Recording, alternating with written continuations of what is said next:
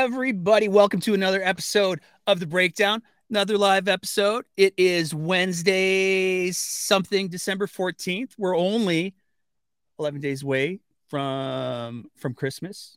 I feel like we should be counting something down. We're not. My apologies for that. But we do have a, a, bit of a show planned for you tonight. We got a bit of a rundown. Uh, and wow, Alberta decided to be super racist this last two days uh, for reasons. And then we're going to be talking a little bit about education, a little bit about uh, education crisis. And then we're going to be having Sarah Biggs on as well to help us make sense of all of the the ridiculous things that I have a, a tendency of saying as we work our way through the day. So to start with, before we get into all of the things, um, one of the things that we want to talk about is Danielle Smith had some thoughts on healthcare to kick the week off. In question period, she was asked some questions by Rachel Notley, and she made a, a big deal about of wanting to hear the uh, the she wanted to hear the sorry, just got to fix a quick cable thing here. Sorry, Twitter Spaces. That was all my bad. Um, uh, Rachel Notley wanted to hear the state of healthcare. She was talking about how uh, the healthcare system is in absolute crisis, and what is Danielle Smith going to do about this and all of the other things. And Danielle Smith had a pretty interesting little re- response tell you, Dr. John Cowell's been on the job three and a half weeks, and one of the things that he's told me in my conversations with him is that he has ne- he, he says that AHS is performing better than he ever could have imagined. Now, there's a lot to unpack with AHS being able to, uh, to perform better than she ever could have imagined in three and a half weeks because no major organizational changes other than the firing of the board uh, have happened in the last three and a half, four weeks. Um, by all accounts, Mr. Dr. Cowell, sorry, has been uh, sort of acquainting himself with the situation. So for him to come forward and say, you know what, things are working better than we could have possibly imagined, it's fantastic. HS is crushing it. Kind of forces the question, then why did you fire the board? Because if everything's going better than it could possibly be imagined, doesn't make a whole lot of sense that uh, that she would feel the need to to fire the board. It's almost as if firing the board was a as an an impulsive decision, perhaps maybe not so much with the evidence based.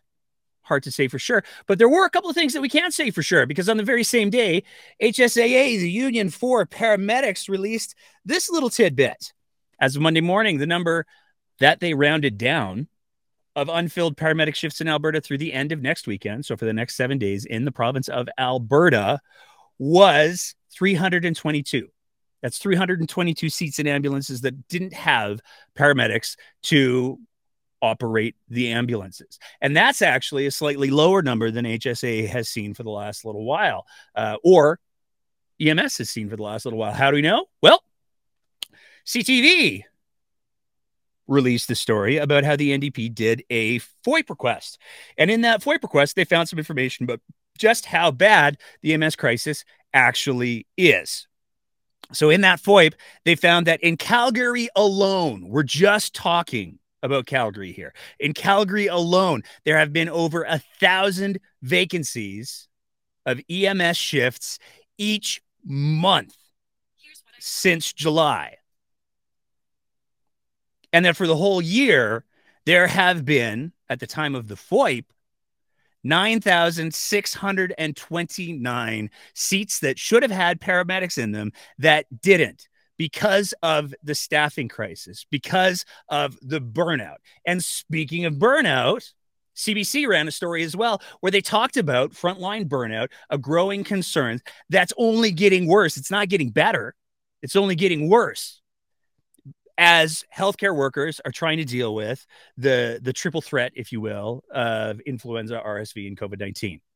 The reality is, healthcare workers have been working themselves to the bone for the last couple of years because of COVID, and now they've got to deal with this pediatric healthcare crisis and they're exhausted and they're burnt out and they're tired. And Danielle Smith, rather than say, hey, you know what, we got some problems here, we might need to do something to to to deal with them, maybe maybe something preventative perhaps that would be relevant.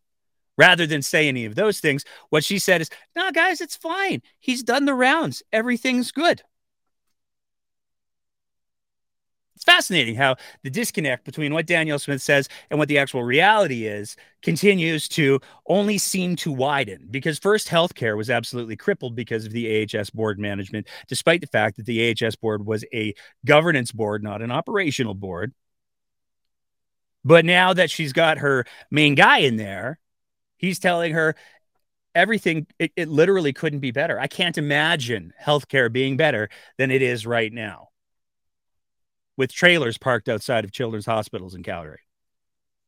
I can imagine the trailers not being there. It's actually really, really easy for me to do.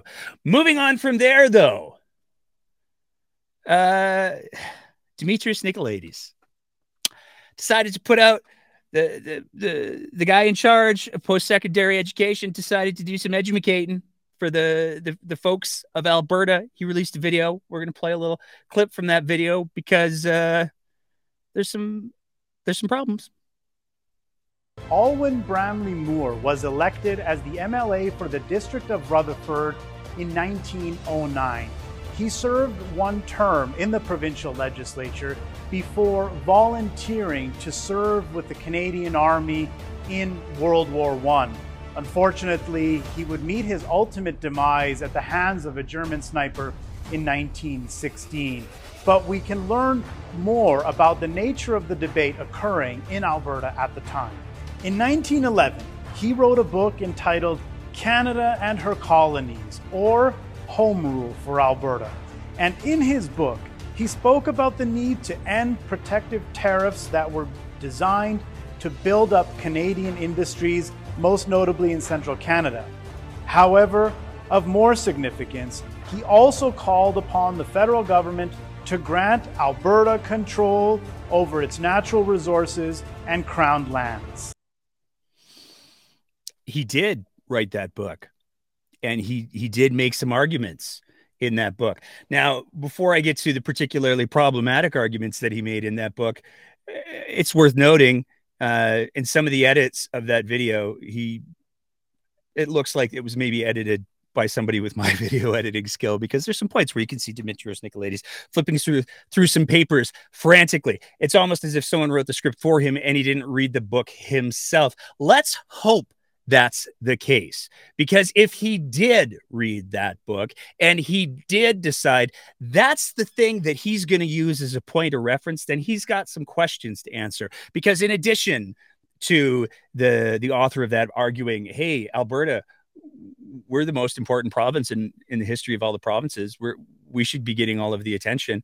He also made some other arguments. Admission of colored people, yellow or black, constitutes a possible menace to the supremacy of the white race and can rightly be objected to under the law of self preservation. It's literally a book about white supremacy. It's a direct quote from the book. It's literally arguing that colored people shouldn't be allowed into Alberta because it would weaken the supremacy of the white race. Now, I'm sure it's been a while since I read, uh, I don't know, Mein Kampf I have read it. It was it was a requirement when I was in high school. I don't remember very much about it, but I certainly wouldn't be trundling out any arguments from Mein Kampf to say, "Hey, you know what? There's this book that was written. It's got some good things in it. Maybe we should take a look at it." If it was arguing for the things that I remember it arguing for, and particularly given the historical significance of that figure, that's maybe not somebody that we should be going to for Cribs notes on how we should be running a province but it got a little there's a little bit more to it. And and I mean, let's let's take them despite the poor production values, despite the racist overtones and quoting racist racist books, the the music is very dramatic. And so is the speech writing because it seems like Mr. Nicolaides is writing for a different audience in a different time. Today, under the United Conservative Party, Alberta continues to challenge the federal government over its right to develop its resources as so many other premiers and governments did in the past. We will not waver in our commitment to defend Alberta's interests. We will not let Ottawa dictate our future prosperity. We will break free from the shackles they have placed upon us since our very inception. And we will fight for the very motto etched under the Alberta coat of arms Fortis et Liber, strong and free. And as MLA Bramley Moore said in 1911, Alberta first, last, and forever. Alberta first, last, and forever. Gosh, that doesn't sound nationalistic at all, does it? There's something to be said that the Minister of Advanced Education would quote this book with literal white supremacist messaging. The book that literally makes the argument that colored people shouldn't be allowed into Alberta because they could somehow dilute the supremacy of the white race. And there's a legal argument for keeping people out. It, it's a little bit ironic that whoever wrote this, whether it was Mr. Nicolaides or whether it was, uh, I don't know, a, a speechwriter who maybe got hired on again after having been maybe let go by Kenney. I don't know. I'm speculating. Um, to go with the metaphor, well, quoting the white supremacist MLA of throwing off shackles is a little bit on the nose let's say. But that was just the the beginning of the very racist week in Alberta. We were gonna in Alberta the, the politics we're we're gonna get all the way racist apparently this week because we had uh, Premier Danielle Smith had some thoughts on Tuesday that she wanted to share with the legislature. This is all about making sure that Ottawa stays out of our jurisdiction. The way I've described it to the chiefs that I've spoken with is that they have fought a battle over the last number of years to get sovereignty respected and to and to extract themselves from the paternalistic Indian Act. We get treated the exact same way from Ottawa. They interfere in our jurisdiction all the time, and we are looking forward to pushing back and being treated exactly like we are treated the exact same way. I mean, there's so much to unpack about what Danielle Smith said that's wrong there. First of all, the Indian Act is still a thing. And it's a pretty horrifying thing. If you want to know exactly how horrifying it is, I would strongly encourage you to take a look at the book, 21 Things You Don't Know About the Indian Act, because there are a lot of things that are still on the record, on the law in the Indian Act that are deeply, deeply I mean, problematic is a gross understatement. These are laws that First Nations and Indigenous people still have to contend with every single day. They, they, are still on the books. So to, to somehow say, oh, they're they're free of the the the Indian Act. They've they've done all of this work and they're free from the oppression of Ottawa or colonialism is just patently false. It's just not true.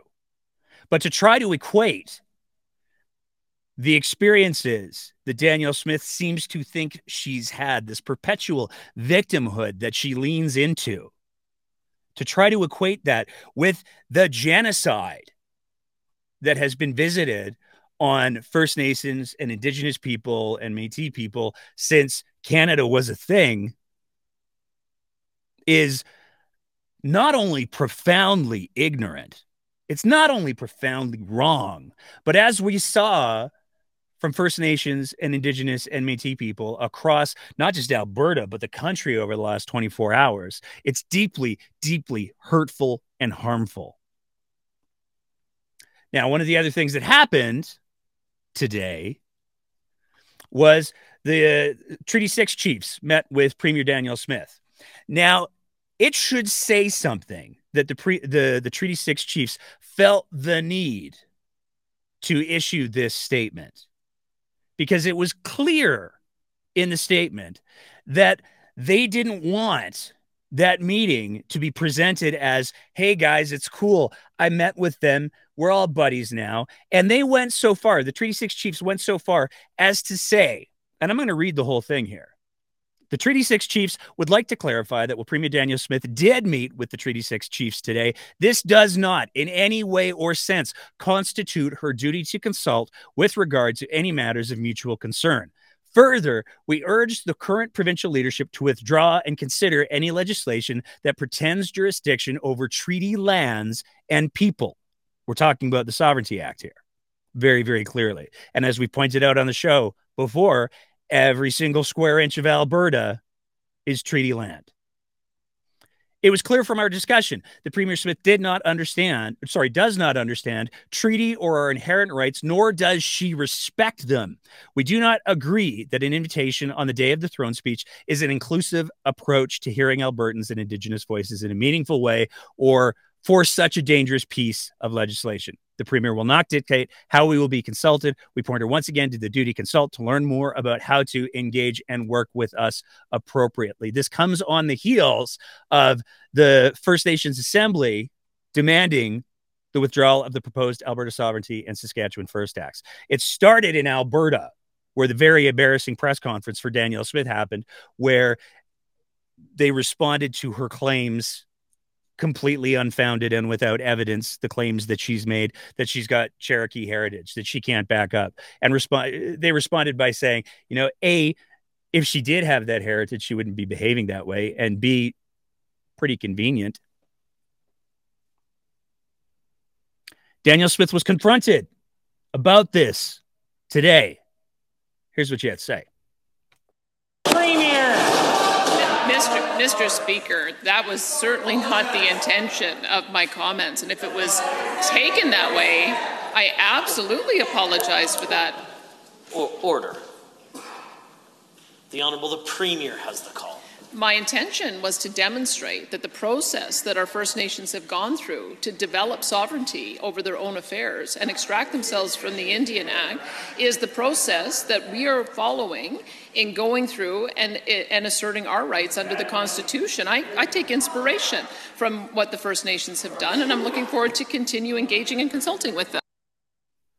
Now, it's well known that Danielle Smith is a big fan of exporting Alberta's natural resources, but perhaps not as much well known as how much she's looking forward to exporting straight up bullshit, because that's exactly what that was.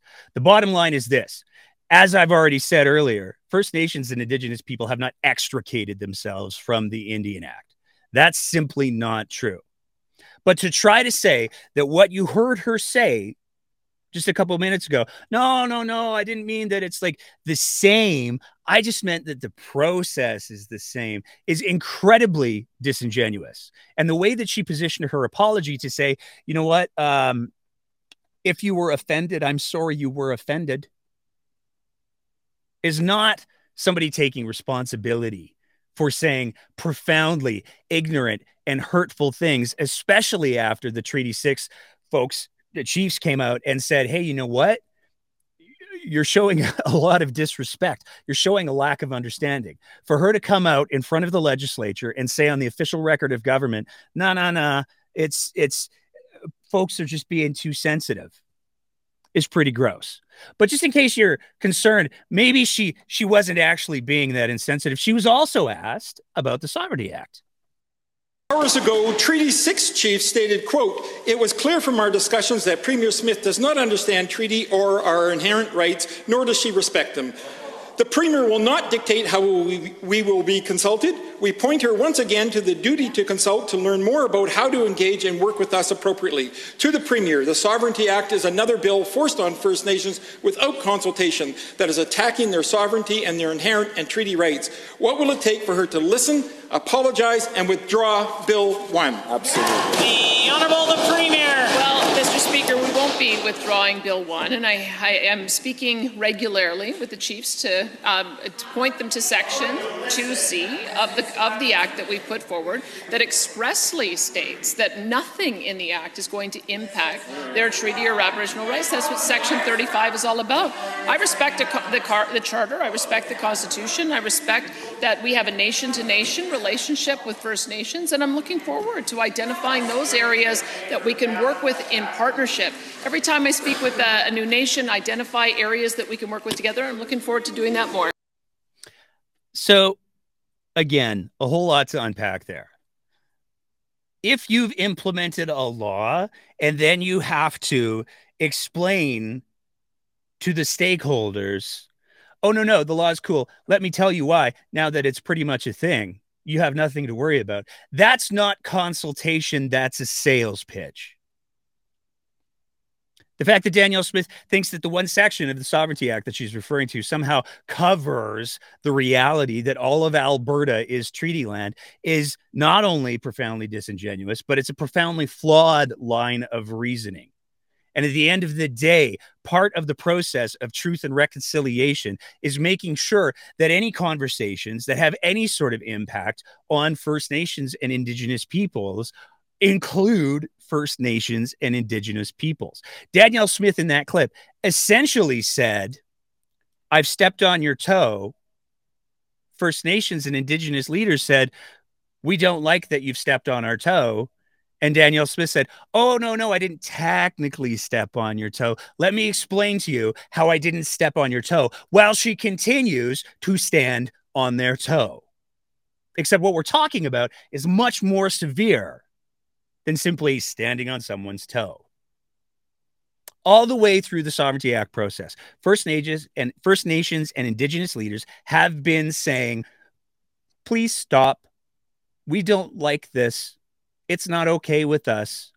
They've held press conferences, they've held press releases, but Danielle Smith refuses to acknowledge any of those concerns. And the fact that she would say in response to the statement, Hey, you met with folks today, and they were like, Well, that was a goddamn train wreck. And her response is, No, I'm meeting with them though. It's cool. Is really quite telling about how sincerely she's approaching truth and reconciliation. It's just a train wreck. And it's embarrassing. And if there is one silver lining in all of this, it's the number of Albertans and Canadians who have stepped forward and said, This is a train wreck and it's embarrassing. And this isn't what I want from my government. And it shouldn't be. And that's critically, critically important. Danielle Smith has laid it clear time and time again. She's not interested in listening. She's interested in looking like she's listening. And there's no shortage of examples for where she makes it look like she's listening, but she doesn't actually do anything to update or deal with the problems. Which brings us to our, our next segment for the show. Because there's some real problems going on in the education system right now. Now, this is go hopefully going to be the the first of a, a bit of an ongoing conversation that we're going to have with our, our next guest here because this is super complicated, but it's also super easy. Very, very excited to welcome Andrea back to the show. Andrea, how are you doing tonight? I'm good. Can you? I can hear you. Okay. Hi. so Andrea's been on the show before. She she was part of our, I think we did a three part, four part, six part I don't know, we did a bunch of parts uh, on the new curriculum draft and the concerns that came out of a grassroots community group that said, hey, this curriculum where you're asking kids to find gravity on a globe and identify a lake that doesn't exist in Alberta, uh, it's a little problematic for us. Please fix it. Parts of it have been fixed, parts of it have been rammed through. Kids are now learning how to do economics and phys ed because, of course, they are. Andrea, you fixed education mostly. What do we got to talk about tonight? Everything's fine. Yeah, yeah, it's great. Uh, I mean, the curriculum is what is what it is. It is what it is, and people are working with it the best the way that they can. Um, it's a lot of do more with less, but here we are. Um, I'm here today to talk about the substitute teachers. Actually, um, they're kind of important, but they don't feel that way. So let's let's let's take a step back first and kind of define our terms, just because. What's a what's a substitute teacher? Is is that like a, an educational assistant or is that like a volunteer parent? What's a substitute teacher these days? uh, sometimes we go by guest teacher or uh, teacher on call is a, is another term. It's all the same. It's somebody who has an education degree um, and is hired by the board to cover classes when they don't have anyone in there. So if a teacher gets sick, gets injured, uh, has to go for surgery, Um, if a teacher's own children are sick or injured, um, they can't be in the classroom. So you need somebody in there. Legally, you cannot leave them unsupervised uh, for many reasons. Uh, and that's that's who we are. Okay, so what's what's I mean, if I'm an outsider and I don't know anything about uh, substitute teaching or, or education, which isn't terribly far from the truth, um, I guess that sounds like a pretty sweet gig. What's the problem? Uh, supervising, be like the movies make it sound like you put a movie on, put your feet up, and go. Uh, but that's not how continuity works for instruction. Like the point of having a talented teacher in there to take care of your class is to be able to say, go, take care of yourself, take care of your family, I got this. And to make sure that the kids don't miss a beat, make sure that the lessons are still uh, strong and meaningful and curricularly aligned. Um, a good substitute teacher has all kinds of uh, tricks up their sleeves to manage kids that they don't know personally, um, to make sure that everyone feels welcome and safe and, and ready to learn. It's not something you can walk into uh, and do well without training and experience. And so fresh grads like to do it, gets you that in so that you can make yourself known, get to know staff, hopefully get a job. Retired teachers like to do it because they've retired, but they still want to, to be part of the action. You get get a bit of a you get energy out of a day when you can come into a classroom and do a good job. Um, problem is is that the system can't rely on new grads and retirees. There's just not enough of those specific people. Um, so you need you need people in the middle who are dedicated to doing that and that's that's people who are in their prime earning years and the wage for substitute teacher tops out at 45,000 gross. Sorry, if, so that's the maximum amount that a substitute teacher can make in a year is $45,000. Yeah, somewhere between 42 and 45 depending on the board. Um, that's if you work every single day. Um, are you a substitute teacher at that point? Like if you're working every single day, that's that sounds like I don't know a full time gig. There, there is a crisis right now in substitutes. There's not enough of them, so the boards are hiring um, classroom supervisors, and that will be your babysitter who makes about 20 40 dollars less per day than the trained substitute teacher. Uh, yeah, they can't get called until all of the teachers have been tried first but we are we are seeing classroom supervisors. But uh, we're mostly seeing teachers covering for each other principals covering classes librarians are in there eas are doing what they can central office people are not doing the work that they're supposed to be doing they're coming into schools to cover. Um, it's pretty intense what you're describing sounds like um, trying to to put it put a band-aid on on a complex situation. Why why are we seeing such a big demand for substitute teachers? People are getting sick so that's kind of a big one. Wait people get sick in schools? I thought that was impossible. Yeah we're getting sick so they can't go to work. Uh, substitute teachers get sick days or or workers come we're, exempt from WCB working out class or like home ec. uh, so if you slip on the ice at work, uh, supervising recess, say, uh, that's it. That's on you. Don't come back to your healthy because there's no like light duties. Um, yeah, we don't get pensions unless we have some leftover money to buy it at actuary. Actu- you know, an actuary, actuarial. uh, it's hard word. You did better with uh, that than I would have. At those rates, like you can buy pension time, but if you're grossing 45 max working every single day, I I've never done it. I've never I've never bought into pension. So I mean, to juxtapose, what is the average air quotes because i imagine there's some seniority and experience and rana rana rana stuff that goes in but let's do it this way. Do you know what the starting salary is for a full-time teacher? Uh, that depends on the board. Uh, ooh that's a good question. I've been looking at multiple jurisdictions lately Ballpark. so i have too many numbers in my head. Uh, i want to say 56 but that could be a different province okay i don't because know it would seem to me Uh, it would seem to me It cap the is that it caps out at ten. So no matter where you start, most all of them end around the ten year mark, which is about hundred. So Al- Alberta's pretty average for the when you top out side of it.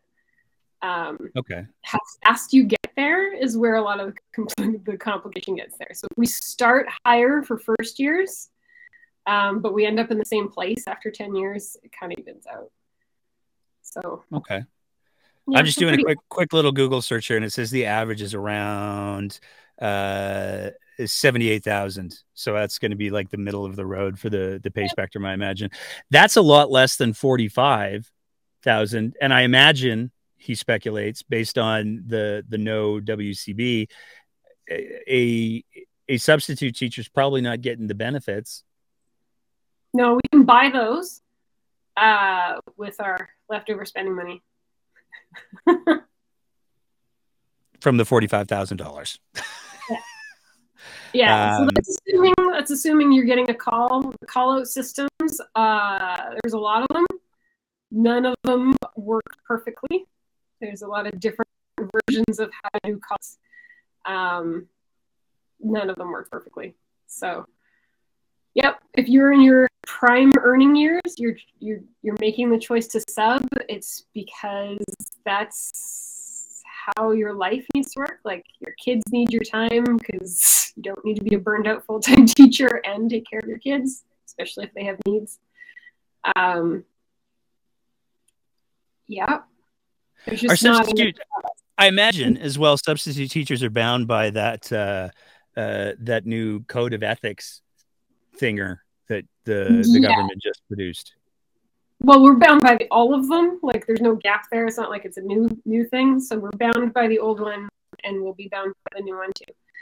Um, the old one uh, doesn't doesn't it covers us to protect everybody, but it doesn't always protect us from the system. We're not we're at risk and complain because if we complain, they there's nothing in our union that will protect the subs. There's no grievance. There's no procedures for dealing with uh, any kind of problem. If they just want you gone, you're gone. Bye. And I imagine if you're you're you're gone from a substitute teacher gig, it's I mean, there's different boards conceivably, I suppose, that you could Oh, you could yeah. work for. Yeah. Um, but if you're Plus- talking about like rural Alberta, there's not a whole lot of options. So if you live in like I don't know Fairview because that's where I grew up, there will be, I would imagine, maybe two boards that's available to you. And if if one of them says, "Hey, we didn't like the fact that you complained about slipping on the ice and breaking your leg, suck it up, Buttercup," I imagine that there's some crosstalk that exists between superintendents from time to time. Probably depends on how public you are with your complaints. Okay. You Um, can't, can't make them look bad, you know. yeah. How do, how do we fix this? uh, legislation. This is how it's written in the Education Act. This is it. There's no changing this without changing the act. And I imagine this is something that you've seen a great deal from Danielle Smith saying, "Oh, we're gonna we're gonna fix this. Oh boy, we're we're fixing this quick." Yeah, no. You, No. you heard anything? Heard anything? I haven't heard anything. I've been I've been distracted by all the racist rhetoric, so last there I may heard, have been some things that fall through the cracks. the last I heard about her fixing class size was teachers taking ten kids into their basement and teaching them. So Like I guess micro schools.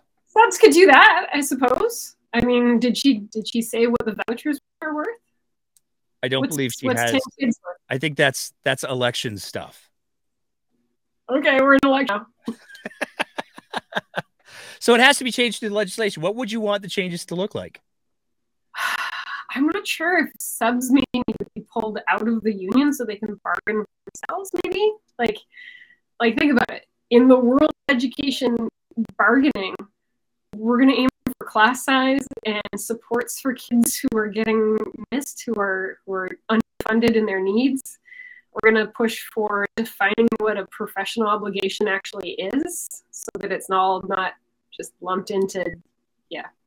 Defining what overtime is, I suppose, would be a nice way of putting what professional obligations are. Um, there was a school, there's a school in the north that won in negotiations recently. They get to have the locks on their houses changed out so they don't get locked out in or out in the winter. They had digital locks that would freeze.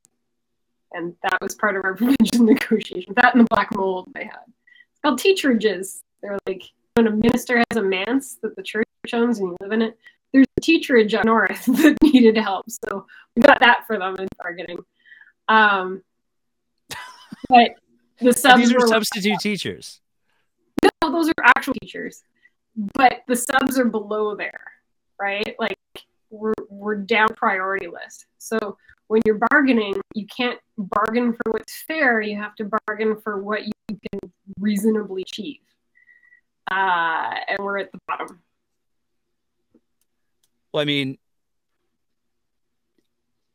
I, I feel like the people frozen out of their homes in, in, Oh, yeah. in winter. That was a win. That was That- a that's- that that that should be in like I I'm surprised that you would have to bargain for that. Quite frankly, it seems like that would be a we don't want people dying thing. But what do I know? Um, what what do you want? What do you want people to take away from this? What do you want people to know about the substitute teacher situation? Do you want people writing their MLAs? Do you want people? Yeah, that would be helpful if for legislative reason, re- legislative reasons. Um, it still feels weird asking for us because the class size stuff and the kids that don't get the supports and the testing and the diagnostics and the therapy and everything that they need to be successful at school, that's not happening at the rate it really should be. Um, so it feels weird to make the pitch for substitute teachers, but it's time because we're essential. If we're not there, you shut down. And Well, that's just it. I mean, as much as there's a there's, I'm sure people that would argue, um, you know, the the education system is by many measures in collapse. Um, how can you be worried about just the substitute teachers? But the reality is, is that with teachers being off, with you know the it seems to me substitute teachers rec- represent a fairly critical role in the in the system and if you try to drive a vehicle i mean smart spark plugs are a small part of a vehicle but if you if you take the spark plugs out i feel like you're not getting very far i'm not a mechanic uh, yeah, it's, that's not bad. That's a pretty good one. well i'm trying to keep up with you because normally your your your analogies and your metaphors are like so dark so i was i was trying to come up with something that was Well, kind of middle of the road and not like Yeah, I have some dark ones for kids who are getting missed out on systems. but i imagine i imagine Yeah. I mean, it's the little little things like boards could do more. They could they could make us feel like we're more part of the team. Uh, but we get that one week in March, Substitute Teacher Appreciation Week, where they put up some social media shout outs, and then uh, it's about it. So I'm gonna read a comment here. I'm not gonna. I'm not gonna. As much as I'm loving the ability to put uh, comments on the screen, I, I don't want to put this comment up here because I don't want to get anyone in trouble. But there's a comment in the chat here: 25 years for one district, and I still feel disposable. That's, I think, pretty telling uh, and substandard. I feel like. substandard. Um, yeah, uh, I have a an op-ed that uh, like a letter to the editor that's going to print tomorrow in our local town and country. So there will be a an online link to that story. Um, so sharing that would be good. Well, I trust you'll send that to us so that Yeah. uh, we can we can. I'll give you the whole one. News, newspapers tend to cut uh, a little bit for for length, and there's just yeah, it's hard to cut. Enough. So we'll get the edited version and the director's cut. yeah, yeah. There's a third one too.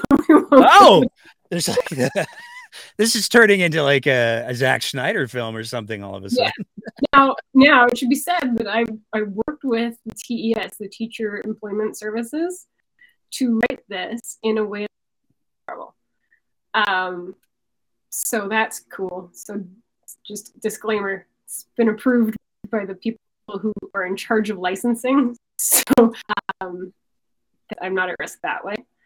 Um, but I'm not currently employed by a board either. So that's why I'm talking. There's no nope. risk. Nope. Well, there we go. I mean, that's yeah. that's a, uh, an unenviable position of safety, I suppose I'll say.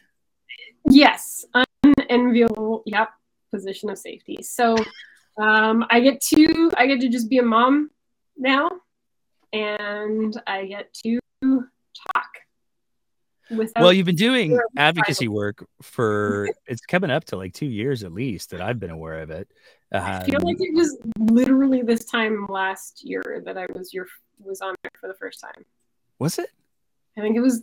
I think it was November, like end of November. It, it's all just like time has become this fluid conceptual thing that uh, that I don't really know all that that much about, but uh, that's yeah. Anything else you want people there? Is there anything that you want people to include when they're writing their MLAs saying, hey, we need the spark plugs. Please treat the spark plugs better?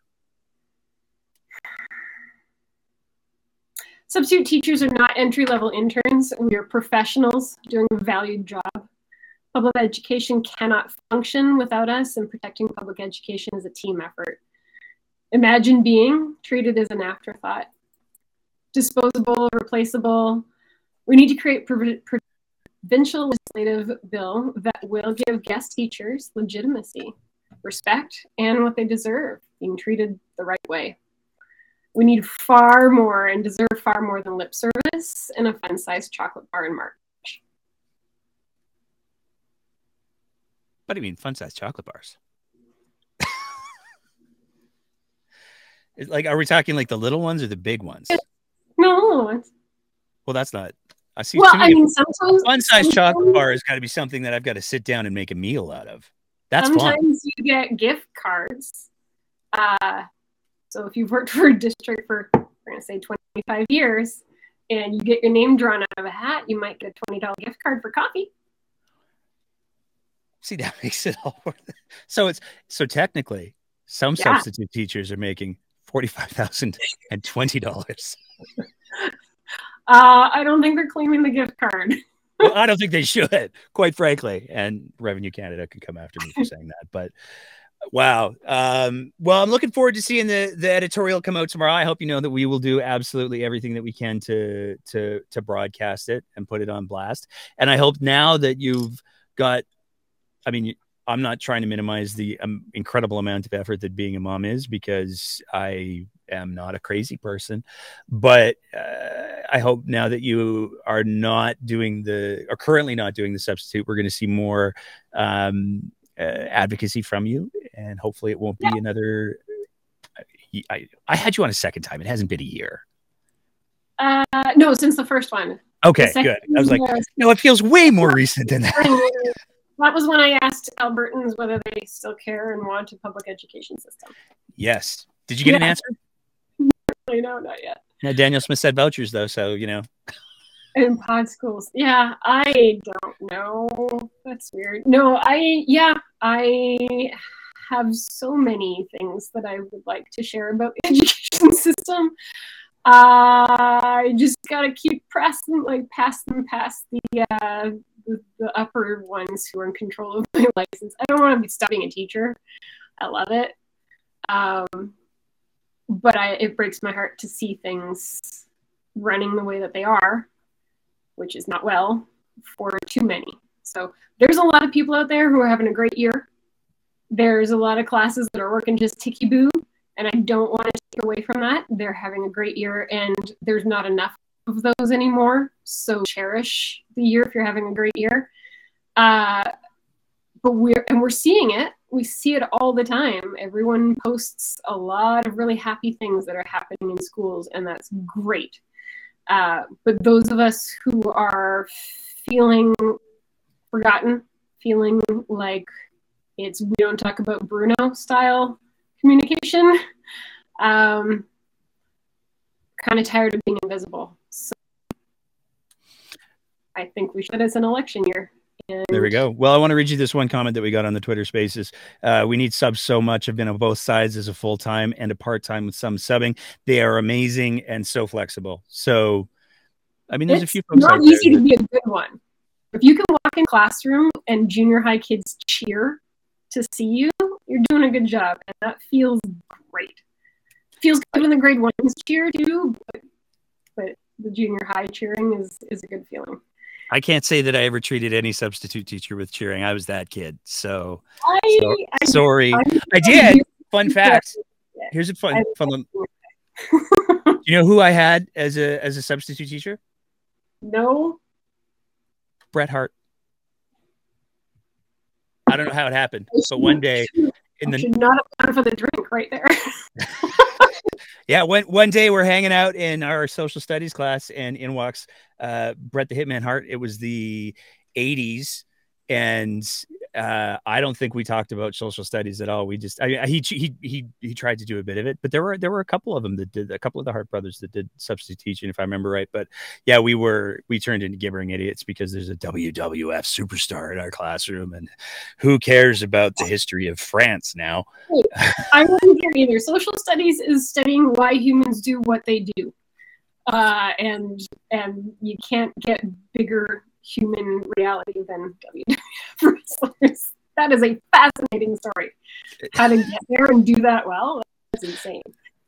So actually, the new code of conduct uh, has a line in there about uh, bringing in non-teachers to for instructional time as long as they're still supervised by a teacher or a teacher leader. Um, that'd be cool. I'm cool with that actually. I would love to have a professional like pastry chef come into a home ec class and like give her a go. And then the teacher can work on the management and the marking and assessing and everything and bring that in. That's awesome. Problem is Yeah. that line can be weaponized against substitute teachers too. uh yeah, we sure can. So hard to say which way that will go. Well, I'd like to have you back in the new year so that we can have like a, a full one-off. I mean, we're a little little limited for for time, but I'd like to to have you back in the new year so we can have a full a full episode where we talk about because there's there was a, a there's a, a little post that I saw a little while ago that talked about that code of conduct and had some interesting implications. I saw that. um, and uh, there were it got a little bit of a little bit of traction on the Twitter and the Facebook. There were a lot of teachers saying, "Oh, somebody said the quiet part out loud," because the the implications in regards to who's culpable for suboptimal uh, situations in classrooms is really quite spicy. So I'd love to get your take on that from from a, an opinion standpoint. yeah, Um, yeah. Let me check with what's legally allowed to be said and still, yeah. okay. But I It's- very much like to share everything that I ask. Absolutely, possibly can. Absolutely. Perfect. Uh, well, you run it. You run it by the powers that be, so you can keep your license. We'll definitely have you back.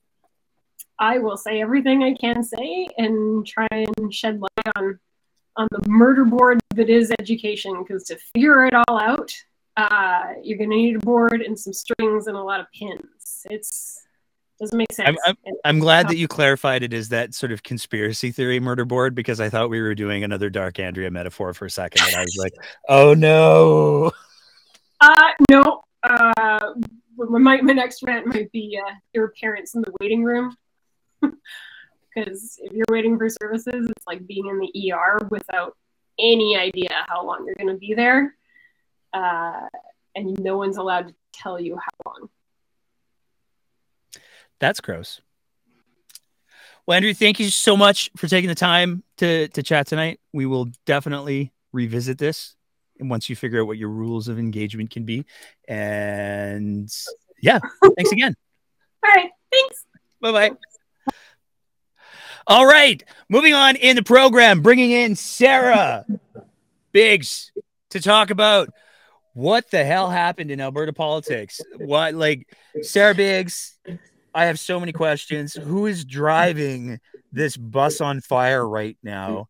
Because I don't know if you caught the the the my list of what the hell's going on. Danielle Smith stands up at the legislature and says, "You know what, guys? Healthcare is great. I heard from my guy. It's been three weeks. He hasn't had time to do anything, but everything's going great. Than it better than it could possibly imagine." She made that comment after HSAA released their statistics on over 300 paramedic shifts vacant, and that's just paramedics.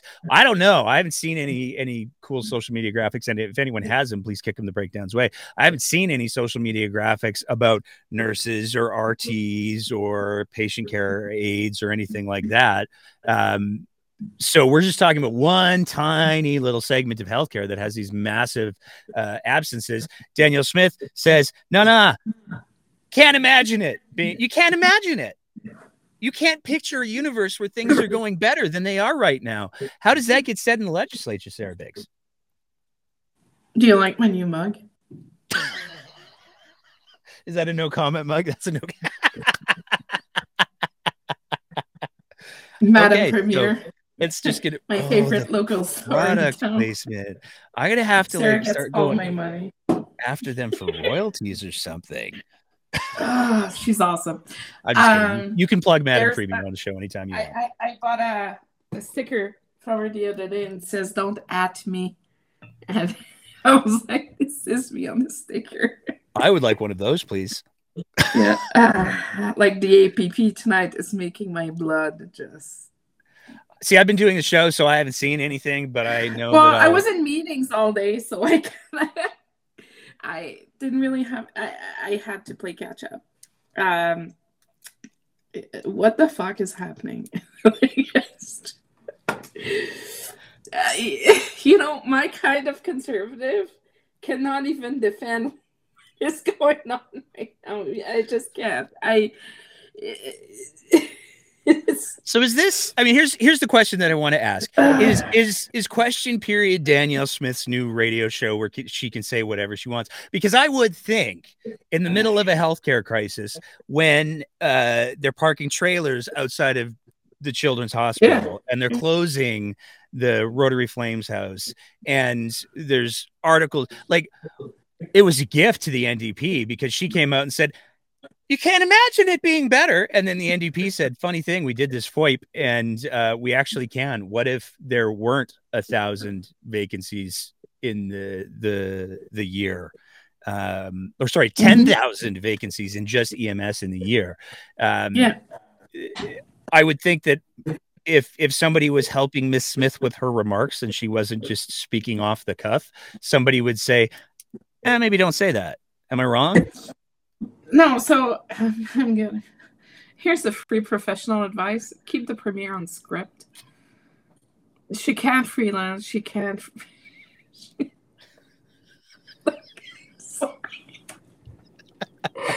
This I'm is the tired, state of politics, and we haven't got we haven't even gotten to the Nicolaides thing yet. Sarah's already falling apart. It's it's been a day. It's been a long day. Lots of meetings, and you know I had to go get amoxicillin for my ten years old, and I found Tylenol for my infant. toddler, Children's Tylenol? Yeah. Did it have a Turkish label? No, it was French and English. Oh, the way they're supposed to be. So you know, I could read read in my uh, first language, It which I shouldn't never be do. The, the material shouldn't be this rich right now. It shouldn't be just like somebody says something and you can immediately make a comment about how uh, how dumpster fiery politics is in, in Alberta right now. It's you know, it's very, it's very like DPP's doubling down tonight. It's it's it's we're having quite a fun interaction right now. I'm not giving them any space because you know I'm running out of anti-anxiety medication, but they need to stop sending the premier free flowing it at the ledge. Like so here's the thing. A lot of people don't pay attention to what's going on at the legislature. They're the journalists are but a lot of people are not paying attention to what's happening. And the danger is that when you go into so danielle smith is very very good at communicating when she's on script so when we're going to go when we're going to be walking to election season and they're keeping on script she, she's going to be fine if she's on script and you know the NDP is going to have to do one hell of a job in Oppo to be able to just like try to whack her down a little bit. But today's just like for fuck's sakes, I like Treaty Six today. There's oh, we're gonna come to that. I want to work. I want to work my way through the show before we get to that because that okay, was there's... that was beyond. Um, I, I can't you even. know. But let's First let's. Nation, First Nations don't have clean water. We do. Right. And I mean, like, they, we didn't have to attend res- residential schools. They were forced to. We're not dealing with generational drama. And don't at me with your vaccine stuff and the lockdowns. Don't at me with that. That's nothing. We didn't go through one percent of what they've been through and the general generational trauma they're dealing with. Like how, like yeah, we're having problems with Ottawa. Everybody has problems with Ottawa. We've been having problems with Ottawa since 1867. Like it's well, nothing new. Well, no. Okay, so sorry. the original provinces had problems with Ottawa since 1867. Alberta since 1905. They even wanted to print their own money at some point, right? Freedom.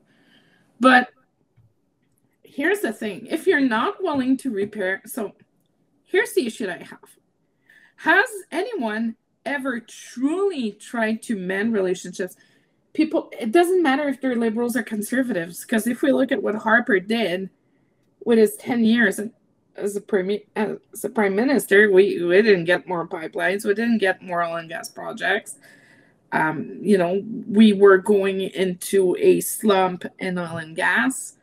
Um, it started when Harper was there it's like blaming Notley for it when she just walked in it.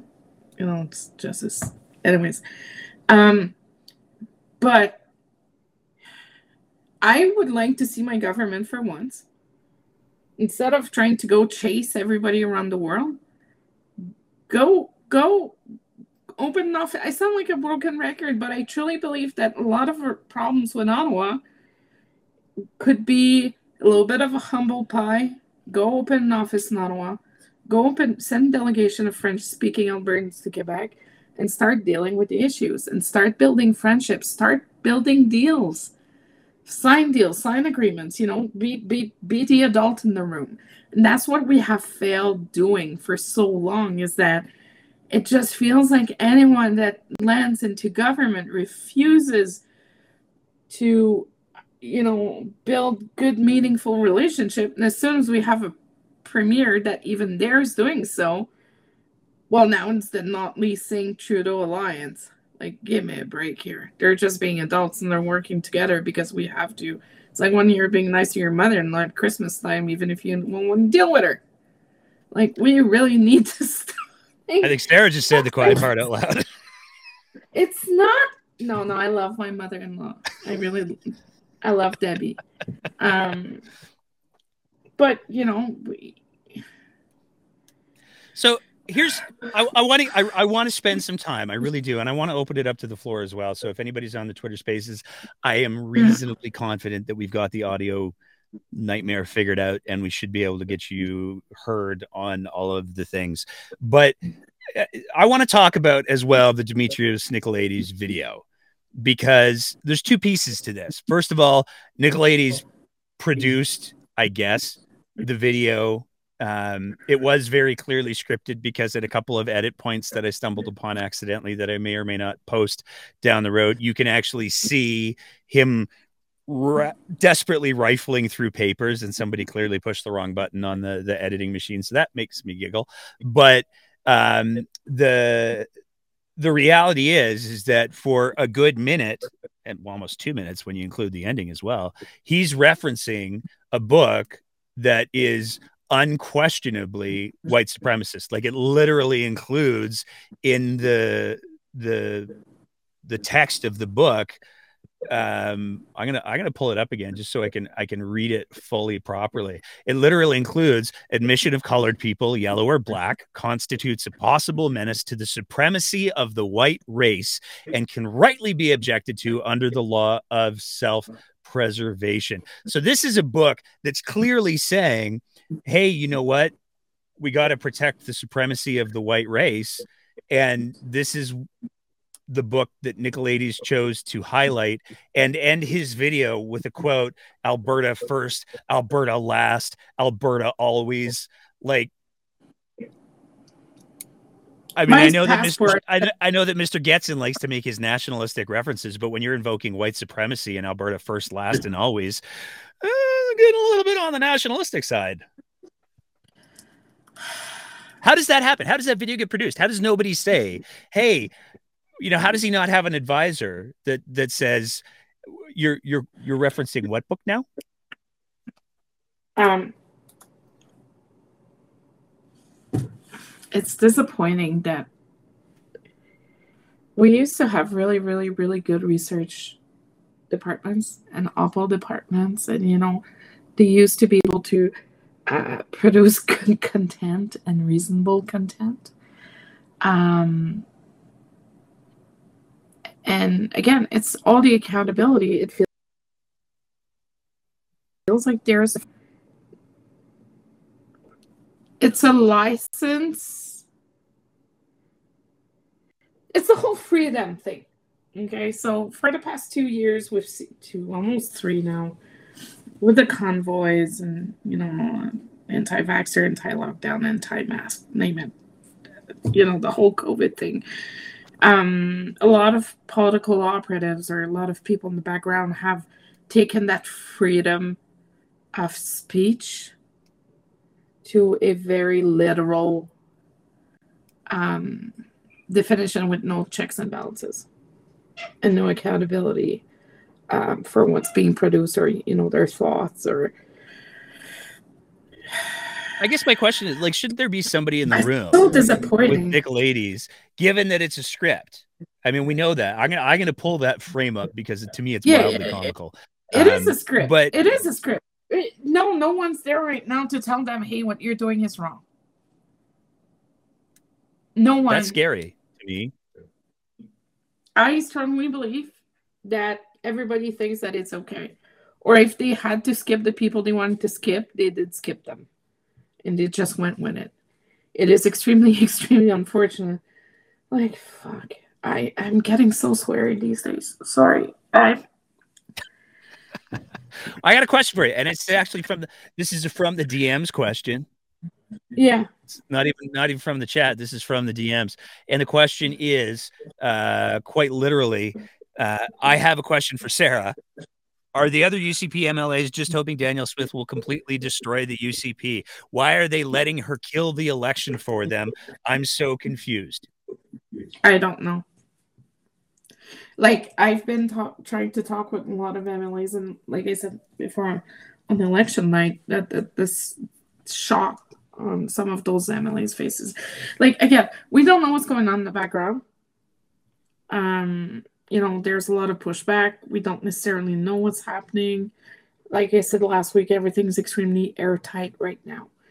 Uh, they're very, very, they're keeping it very, very, very, uh, you know, it's there's not a whole lot of leaks that is coming out of that government right now. Like we've seen with Kenney, how many texts were we getting a day? Being like, this is happening and oh, this yeah. is happening no, and no, this is was... happening we would spend our day on the phone because something new would come up all the time but we are not having the same um people are not as vocal i will put it that way and i think that you know there's a very very tiny little circle of trust and then there's a little circle around that and then there's the rest but if I don't know what they're doing. I honestly do not know because it's it's I would hope that what they think might happen is that maybe she's going to be crashing alone and they're going to be able to save it. I do not know. But I can't speak for them. I really cannot. But what I'm hoping is that they're fighting real hard in the background. What she says live, what she says on a hot mic or anything, we we can't control that. We cannot. Um, what her office decides to put out as comms, I am really surprised knowing some of those people in the office. I'm really surprised that it it's coming out of the premier's office. But have they drank the Kool-Aid and the windshield washer fluid? Well, because here's here's what my question is. It has been well documented. There have been a lot of people who have said, "Hey, you know what? Um, that's a that's a super racist book that you're you're propping up there. That that's not at all okay. It's not at all cool. Please, please don't do that. Uh, there there are people who are are BIPOC who have raised the the concern that this is is directly harmful to them invoking this sort of at, at one point there were people in government in alberta who were like well we got to do white supremacy y'all. Like that's the reality of what we're talking about here. I'm not being hyperbolic with that. And mr nicolaides still hasn't done anything about the video. We haven't seen it deleted. We haven't seen it removed. And we haven't seen any sort of apology. We haven't seen any sort of statement. We haven't seen any sort of context provided of like, oh, you know, we got this guy who did the script. I bought it off of this website that sometimes other people write things for. That's a plagiarism joke, by the way. Um, when when was that book written? Uh, I believe it was 19, 1910. 1910. Yeah. 1910, guys. Because we didn't got have had cars in 1910. My grandfather was eight years old in 1910. The dude got sniped in World War One. So, you know, that's super 1910. sad. It was. Uh, it's like it's also in the sunset. Uh, First World War was not even. Uh, like, fuck sakes. Like, I'm gonna have to update the rating on this one. Yeah, sorry, you're gonna have to, or just bleep me every single time. I'd I'd like to salute my clients again tonight. Um, but it was 1910 where the women belonged in the kitchen. It was 1910 where people were not, a lot of people were not going to school past grade seven. It was 1910 where the T model from Ford was not really even a thing. It was 1910 when residences didn't even have plumbing yet. We were still using horses. It was 1910 when we didn't, we didn't have fridges. You weren't allowed to Why- vote in 1910. No. Like even 1975, I would have not been able to open a bank account for my company. Like, for example, Let's just look to the an past for guidance. like um my dad's ex-wife because my dad has a few. Anyways she started her own business in the 1970s and she had to use her own personal account to run her business. And at the end of her career she was on the board for national bank just to let you know what kind of individual she was. Like we why quote something that is so dusty and irrelevant why how deep so here's what I'm questioning. Huh. And that's what's really angering, making my blood boil right now. And I'm to have an aneurysm. How much time have they spent to find that quote and that book and cross reference everything on the public purse time? Because we're talking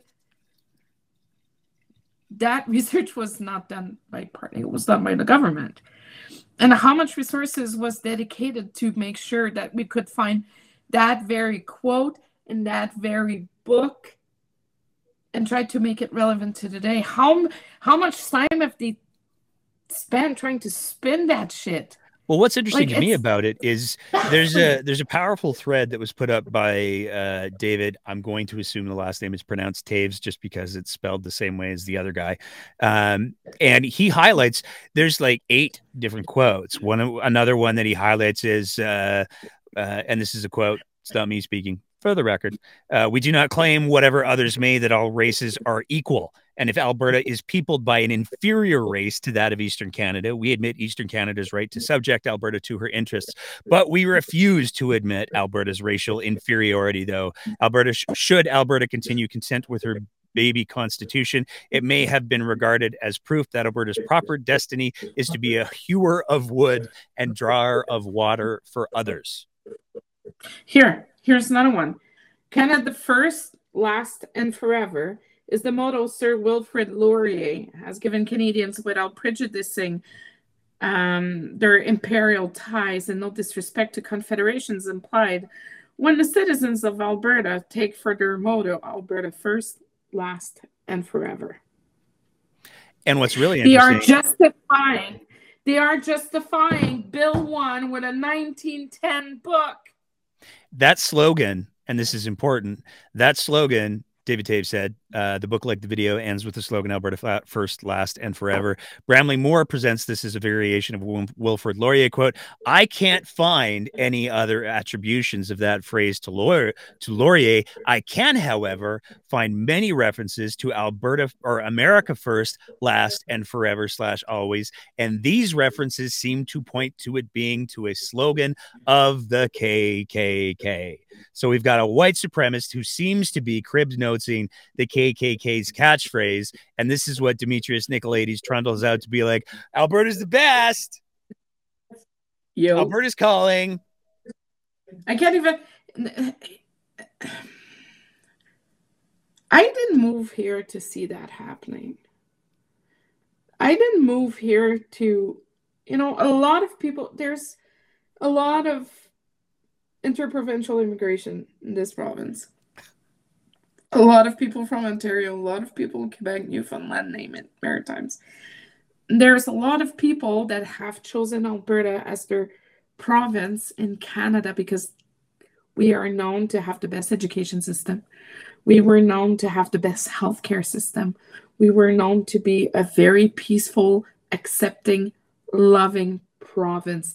They chose Alberta to be their home in Canada. And to me, what is baffling today is that a very, very special group, wink, wink, APP. I'm not even going to be subtle about it because I, I picked a fight with them this summer too, right? It was super fun.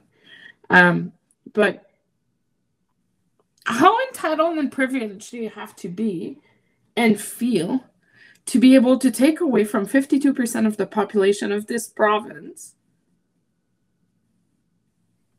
the reason why they decided to move here?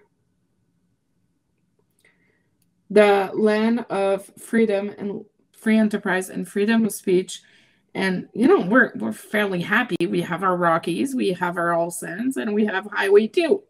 Everybody's happy. But we moved here because we saw the opportunity. We moved here because, you know, I left because I didn't want to have anything to do with the PQ or anything anymore. I was tired paying taxes out of my yin yang, and I was tired of not having a healthcare system, it didn't work.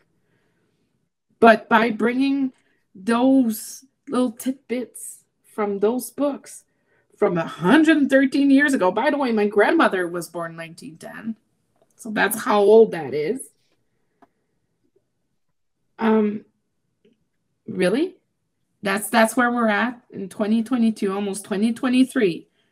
We are telling everybody that has chosen Canada and Alberta as a country and the province that shit out of luck, your ideology is not fitting with our tiny little elitist group. I'm tired of that. I didn't come here from that. If now were- everybody's gonna say, "Well, go go back to your province." No, I won't, because I've been here for 17 years. I'm not gonna move away. Sorry, guys, you're stuck with me.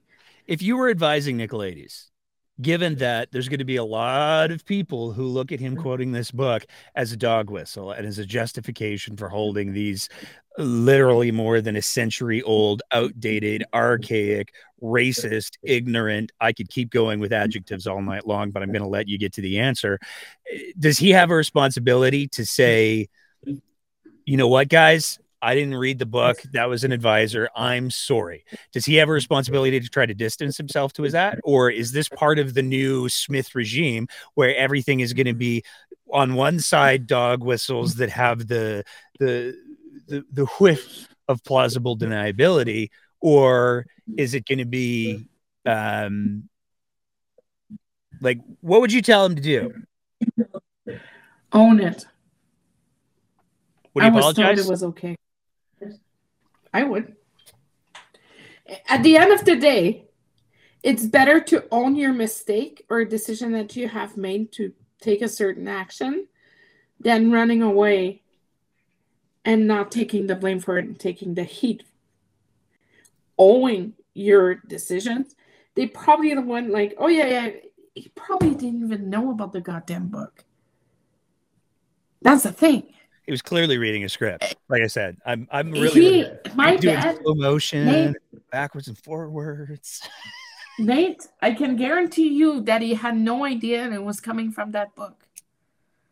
He did not know. He. But And that's maybe the opposition could ask for some clarification. So you could plead, you know, ignorance of bliss. Okay, sure, why not? But at the end of the day, own it, dude. Like you're an adult, you're a minister, you're a minister of superior uh posted. Be better, do better. Be best. Let's talk in their language. Be best. so. Let's talk about being best. Danielle Smith in the legislature on Tuesday. I mean, you have a stretch. you have a stretch. I'll introduce it. Um, I am s- stunned that in the legislature, Danielle Smith would say, I mean, I'm stunned, but I'm not because it's Danielle Smith. So, of course, she's going to say something ridiculous. We, we know how she feels about straws, and that's why the Sovereignty Act was needed because of the straws. I forgot but- my straw. I, I I'm out of eggnog, so we'll just have to roll. But um, for her to stand up in the legislature and say, and it's unequivocal, like as much as she's since tried to be like, oh no, guys, I meant the process. It's still not the same process. You're still wrong. But for the way that she said that, to say, you know what though, um, you know what, for, we've had to deal with the same kind of oppression is mind-numbingly ignorant. Yeah. How does I mean does somebody need to tell her? Are we at that point where somebody needs to say, "Hey Danielle, please stop that."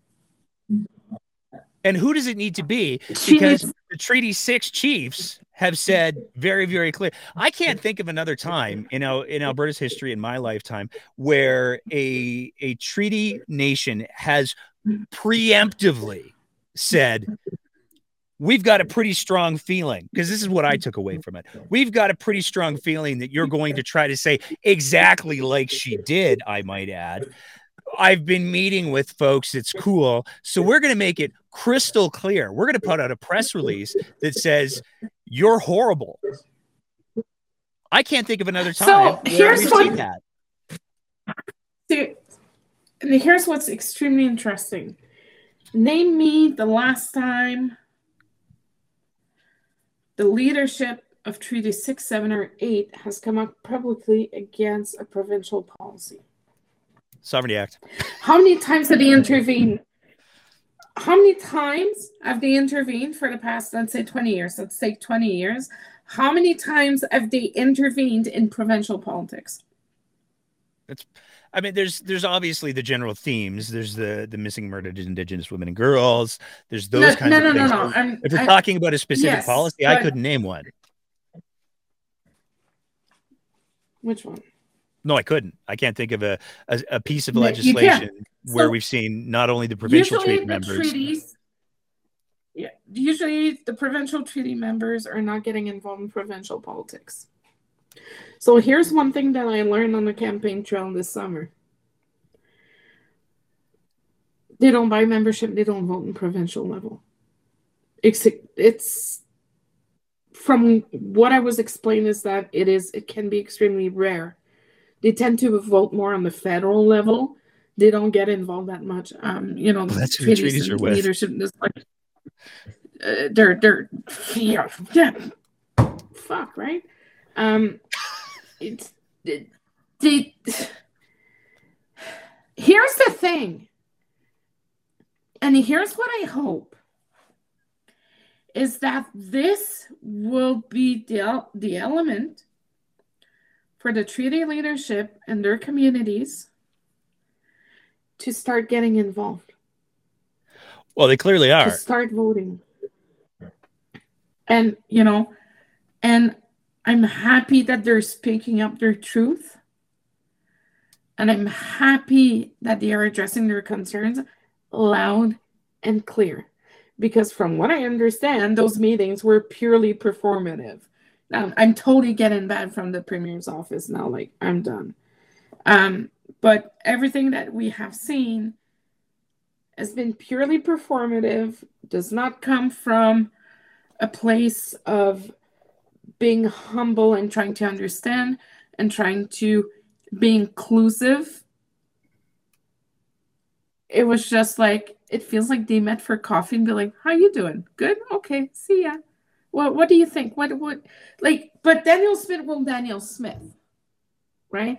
She will look like she's listening. She's going to be taking notes, but her idea is preconceived. So as soon as she walks into that meeting, she already knows what she wants to do. She's just ticking the box. That's a feeling I have. Well, it now, certainly seems to be the feeling that the treaty chiefs share.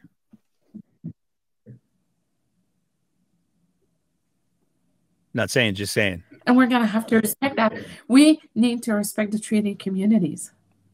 We need to respect how many, like, just around Calgary, we have Tsuut'ina community, we have Siksika, we have um, Morley, we have so many, so many communities just around Calgary. And we have urban communities as well. And either she likes it or not, we need to listen to them. Well, I mean, here's really the thing. That, here's the thing that I don't understand. Even if even if we just go with the base assumption, Danielle Smith is is ignorant and maybe a little bit. Uh, see, I, w- I would argue that that that sort of performative meeting and um, utilization of meetings uh, to fake an agenda is in and of itself somewhat racist because you're still exploiting the identity of those people. Uh, I, I, I'm I don't know. I'm the middle aged white guy, so there's probably a lot of people who want to tell me I'm wrong about that. I'm okay with that. Um, but I'm super white too. It's true. Um, but if if Daniel, so let's let's say that Danielle Smith doesn't care about First Nations, Indigenous issues. Let's say she doesn't care about any of those things, despite her Cherokee. We're speculating here. We're speculating here. This is this is purely a, a thought experiment. One would think given her we're going to build mm-hmm. economic corridors through treaty lands. That's how we're going to get around the federal government. She would be i mean it's it's laughable on its face for sure but this seems to be danielle smith's thing is that she'll take an idea and go i'm the great loophole finder. It, it, one would think that she would want to maintain at the very least a positive relationship with the treaty signatories in order to try to do that. Because if she's going to try to leverage treaties against the federal government and she's got the treaty signatories already saying we're absolutely not going to work with you because you're disrespectful and frankly a little bit crazy. She's kneecapping her own economic agenda. Yeah. Does she not see that? But so there's a lot of reasonable like i said before there's a lot of reasonable people in the premier's office but there's a lot of enablers in the premier's office as well. People. Um, I'm not going to name anyone, but I think we all have a pretty good idea. Um, but I, I'm really hoping that the reasonable people will be standing up soon, be like, you know what, enough is enough. Because how far, fuck me, like, yes, economic corridors. So here's the thing economic corridors, economic agreements, yes, you need to build those relationships, but you cannot ram through First Nation communities. You cannot. You cannot. You we have zero right to do that. it's like when she was toying about re-annexing a part of BC and all that, BC is unceded land. We need to remember that. And that's extremely complicated with hereditary chiefs and you know everything in between. Well, even But- even even here in Alberta, and this is something that I do want to uh, try to clumsily acknowledge. The reality is is that there are a lot of uh, people who are indigenous who don't um I'm going to say recognize as a is probably the wrong word the the governmental systems that have been set up under the Indian Act. Yeah. I mean the the Indian Act created a set of violent. governance rules. Yeah, it created a set of governance rules that said this is how you're going to do your government. We don't really care how you've done it for the last couple of thousands of years. This is how you're going to do it now. And there's a lot of people who reject that. And I don't think they're wrong necessarily. I mean, it's not my place to say. I want to be really clear about that. But that's something that has to be sorted out as well. And to, to try to say that, you know, for Danielle Smith to say, we're not going to, you know, the indigenous people are free of the In- Indian Act, but she's using the mechanisms of the Indian Act to try to get her economic court. Like it's just a mess. it's it shows you how very little understanding they have from a the constitution. Um hey constitutional lawyer in the premier's office. I would recommend to talk to other good constitutional lawyers. Is he a David constitutional lawyer, though? i don't know. Maybe it's just a hobby.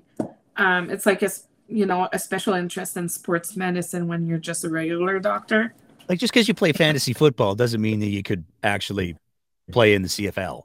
Oh, it's like if I'm on your show doesn't mean I'm a real political analyst or strategist, right? It's just a hobby. It's a housewife hobby. But no, I think that we need to really, really like people need to start speaking up and it needs to stop being fucking performative. Like I was talking to some elders this summer and one of their wishes and I'm not not going to name them, but one of their wishes was to see UNDRIP adopted as law in the province. Which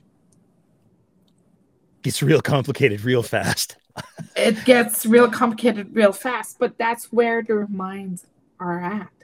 Because they are not even right now, even 2022 and 7 eighths, they are not. And that's the thing. We need to start treating those com- the communities like they are people. They are not pawns. They're not parked on a certain parcel of land because we decided to do because our ancestors decided that's where they were going to live. Like we need to start treating them like partners, like equals and like allies. It is beyond me and it's so goddamn embarrassing. Like a friend of mine was chief of staff back in the day to what was called back then Indian Affairs. And you know I I I I we need to start treating them like you are treating me. And the government needs to start getting their head out of their boop. Bum. Something. Hoo ha. Who knows? But no, uh, I think there's a wake up call that needs to happen in the premier's office because it's going to get ugly real fast. And if the treaties are getting upset and decide to take the government to court, well, the Alberta Sovereignty Act will be the least fiscal conservative thing I've seen in the past 25 years because it's going to get expensive real fast and they're going to get way over their heads. I understand they want to get their product to Tidewater. Everybody does. I negotiated agreements in New Brunswick with uh, Mi'kmaqs. And, you know, we uh, created the workforce had to be 50% you know, from the Mi'kmaq community, and we were providing funds. We were helping, um, you know, um, with trades, and you know, we were funding a lot of those programs and make sure that you know it was equitable to them because we were on their land. And if you don't build those partnerships, if you don't give them the opportunity, if you keep tossing them off the side and say, nah, nah, nah, it's okay, we'll just do what we want because we're white, that's where we, as a population and as voters, need to ask why are we treating them this way? Because we're seeing this in the healthcare system, we're seeing this in the school system, we're see- it is systemic. And it seems like a lot of people are worried about acknowledging acknowledging that it is a systemic issue. But fine, you can't do that. You can't say that. Our problems are this big compared to what the First Nation communities went through for the past like 350 years. 400 if you count Quebec City. Like it is, I don't know. I'm just angry. It's disappointing. It's it's heartbreaking to see that we're going back there when we are just starting to talk about truth and reconciliation. It's gross. And we're just starting. We're at the baby steps because before reconciliation comes truth. And we need to let them speak their truth. After that, the reconciliation work can start. But how do you want to make any progress when you have people in the premier's office are not even recognizing that they are entirely like human beings and they have rights? Yeah. Well, just to end things on a happy note. Um, happy note. No comments. I'm lying. This is horrifying what I'm about to show you. Um, and if it wasn't for the fact that what I'm about to share here is already posted publicly to social media, I wouldn't be sharing it because it's absolutely not my story. I want to be really clear about this. But people ask, why do people get, why do some people get so upset about homophobia? Uh, or racism or bigotry, particularly homophobia. And I want to take a second to highlight this right here because this is a tweet from Chaz Smith. For any of you who aren't familiar, Chaz has been on the show before. He's an amazing human being. He is the founder of an organization called Be the Change YYC. They do outlets for the, or sorry, outreach for the houseless outreach. possibility. outreach for the houseless possibility. Sorry, two hours of talking is catching up to me. Um, and uh, he posted this last night. And I'm going to, for those of you who are on Twitter Spaces, I'm going to read it to you. Uh, speaking out and since we've already blown past our PG 13 mm-hmm. rating, I'm just going to read the whole thing without any censorship. The person who assaulted me last night said, Fuck you, you fucking faggot, as he caused injury to me. I'm tired of folks getting away with hate based assault like this. This isn't the first time, likely not the last. I didn't deserve this. Calgary police is involved. This happened in Calgary in the last 48 hours. It happens every day. This is the point that I'm trying to make. And Chaz is a amazing, beautiful human being who spends a disproportionate amount of his time trying to help other people. And he was the victim of violence because of homophobia and because of hate. And it's getting worse. the statistics back that up. And it I know that I've said this before. I'm going to keep saying it. People who have privilege have an obligation to start assuming some jeopardy and speaking out against this shit. Because it's one thing to say, hey, you know what? Uh, I don't think anyone should get beat up. I, I'm not homophobic. It's not nearly good enough. Not nearly good enough anybody who has any kind of values or is against homophobia or is against racism or is against bigotry needs to make it crystal clear to everybody in their little sphere this bullshit will not be tolerated. And I got to say, it is a testament I'm I'm hoping to be able to to chat with Chaz soon, but it is an absolute testament to him that he continues to do the kind of work that he does. Because here's the thing, he made it crystal clear in that this isn't the first time. He made it crystal clear. He knows it won't be the last. This is the type of thing that hateful, ignorant rhetoric, like we're seeing from the premier of Alberta, breeds. And it's an embarrassment. And so I want to make it perfectly clear from everybody here at the breakdown we got nothing but love for Chaz Smith and we hope he recovers quickly and that I really hope the the Calgary police find the the person who did this and they are brought to the appropriate level of justice because if they do this to someone like Chaz, they're going to do it to other people and it's not okay.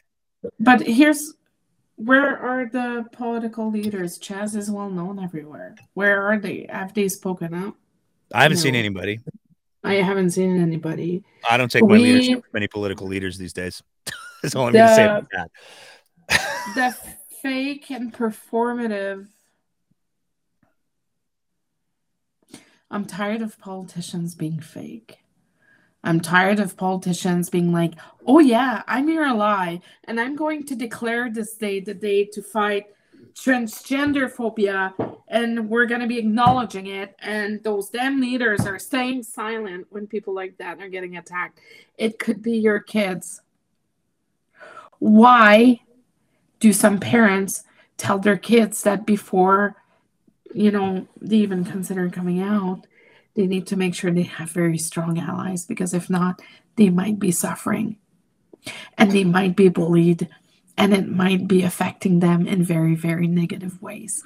Why do some people tell that to their kids? It's because it's a reflect of the society that we are going through right now. I don't know where we're going but it's getting pretty fucking uncomfortable let me tell you. It's just it's nasty. It's not who we are. It's it's not who we used to be. It got amplified because we let it happen and we allowed it to happen. And we will continue to let it happen if we give voices to those organizations that are are voicing very very very bad opinions. Well, I'm going to bring it right home there because you started, you came in hot.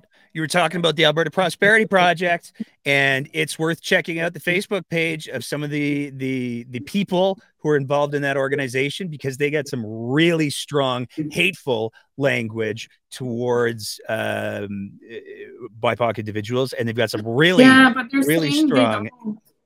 But they're hateful saying they language. They do. They absolutely do. Uh, Yeah, yeah, I, they do. But I with You can say that I, I don't I give a rat's ass if they say they don't. I, I watched the video where uh, their chief economic advisor was going on about uh, how LGBTQ people are, are are trying to to groom and go after kids, and it's like being gay doesn't make you a pedophile. Fuck off with that reasoning, quite frankly. Um, so. eh, these are the people that Danielle Smith chose to legitimize by going But maybe, to maybe maybe they should review Greek history and Roman history and see how it was, how things were happening back then. Uh, maybe they should take a walk in Pompeii. And so, funny story about that. Okay, revision of history and all that. I'm in Pompeii with my father because I used to be. I'm my dad's travel buddy when he's like single, you know. And we were in Pompeii, and he's like, "Oh, look, that's my dad's a banker," and he's like, "Oh, look, look, that's the tallest building in Pompeii. That's got to be a bank or something important." I was like, "That's that. That was the prostitute house. That was the brothel." And we, he was like, "No, no, no." And we walk in, and there's very, very graphic, um, you know, sexy time scenes happening. but they always like to believe that they sit on the wrong on the right side of history with their bad shit biblical garbage and i'm sorry about that. I don't have anything against religion. I have a problem when it's being used to nefarious intents no matter who you are who you pray to if you use it to damage a certain group or a certain people or do societal damage, I'm I'm just not gonna be your best friend. But they're nasty. I, like their VP finance or something was talking about some biblical quotes this summer and like and we and those people are fairly young, right? They're well, Dr. young. Modry, Dr. Modry definitely. Well, no, no, I can't talk about him. I can't. I can't. It's I'm just no. saying he's not young. That's all that I'm saying. yeah, no. I can't talk about Dr. Macias or Dr. Modry. I I can't. I can't. Oh, I, I, I, yeah, I'm gonna run away from that one in a big hurry. Um, Yeah. Point that I'm making, I'm trying to make though, is everybody needs to to stand up against this kind of thing, even when mm-hmm. it's uncomfortable, even when it's inconvenient, even when you think that somebody might say something unpolite. Because the mm-hmm. reality is, is that eh, you know, for somebody like me, I can stand up and say, "Hey, if you're a homophobic bigot and you're beating people up, you're a jerk," and probably mm-hmm. nothing's going to happen to me. But Chaz is going to continue going out on the street and he's going to continue taking care of people who are houseless. He's going to continue putting himself at risk because that's the kind of good person he is. And, And very often the people are going after those individuals. They don't do shit. They stay in their home, Google people, attack them on social media, and eat cheesies. Just saying. Cheesies and Netflix. All right, I've I've just I, you know I went I I I got this whole soundboard over here, and I was hoping that somebody was going to tap in from the Twitter Spaces tonight. Nobody did. On Sunday, anybody who's listening, please please bring notes um, and and have some thoughts to share because I really want to know if this thing that I did works. Um, but And can I just hold on? Can ahead. we just acknowledge how fast they are ramming through legislation this week? it's very fast. They are plowing through like all of the bills. My guess is that tomorrow we might see they might maybe they're gonna go on break tomorrow. We'll see. But they're just ramming through legislation right now. It's quite fascinating to watch. There we go. Just keep an eye on that. We're going to bring, I'm going to ask Sarah if you can, uh, on Sunday, maybe bring some highlights of what some of those legislations are, if they're just Yeah, sorry, I was supposed to do that for tonight, but then It's all good. Life got happens. busy. I got busy. Oh, can I show you something? Hold on. To finish on a good note. So, my fantastic graphic designer, Crystal Reynolds from Crystal Inc., I work with her on all the campaigns I work with. She gave me that for Christmas. And it's a quote from Maya Angelou. It says, Be a rainbow in someone else's cloud. Well, that's nice.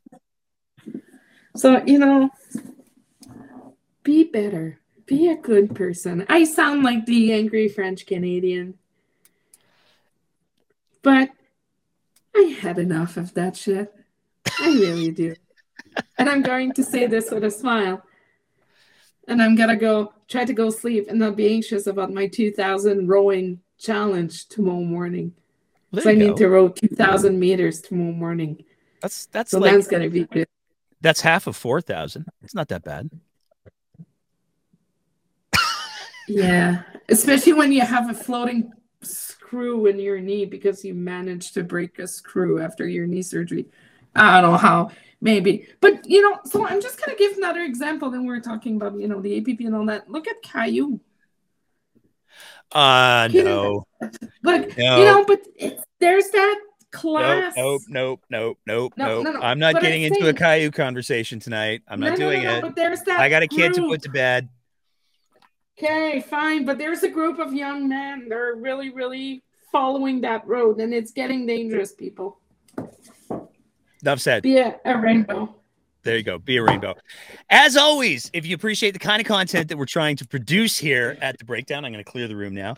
Um, we would love nothing more than if you signed up to be one of our Patreon sponsors at www.patreon.com slash the breakdown AB to all of our wonderful Patreon sponsors who read the post and have emailed. It's in the mail as of tomorrow morning. So thank you so much for your support. Post pictures on the on the social medias of, of what you're about to receive if you'd like we would like that. Um, and we will be back here on Sunday again, uh, eight o'clock I also want to say really quick as well, we have a spicy little one-off episode coming up. We're doing, we're trying to get a little bit back to the interview episodes that we've done as standalone episodes, and we we we have a, a corker in the the pipeline here. Uh, we sat down for a conversation with Dr. Lisa Young, uh, scientist out of the University of Calgary, and we're going to be dropping that episode hopefully Friday. Uh, it's a spicy little number. We talk about the state of Alberta politics. We talk about how we've seen the the tone of the conversation change.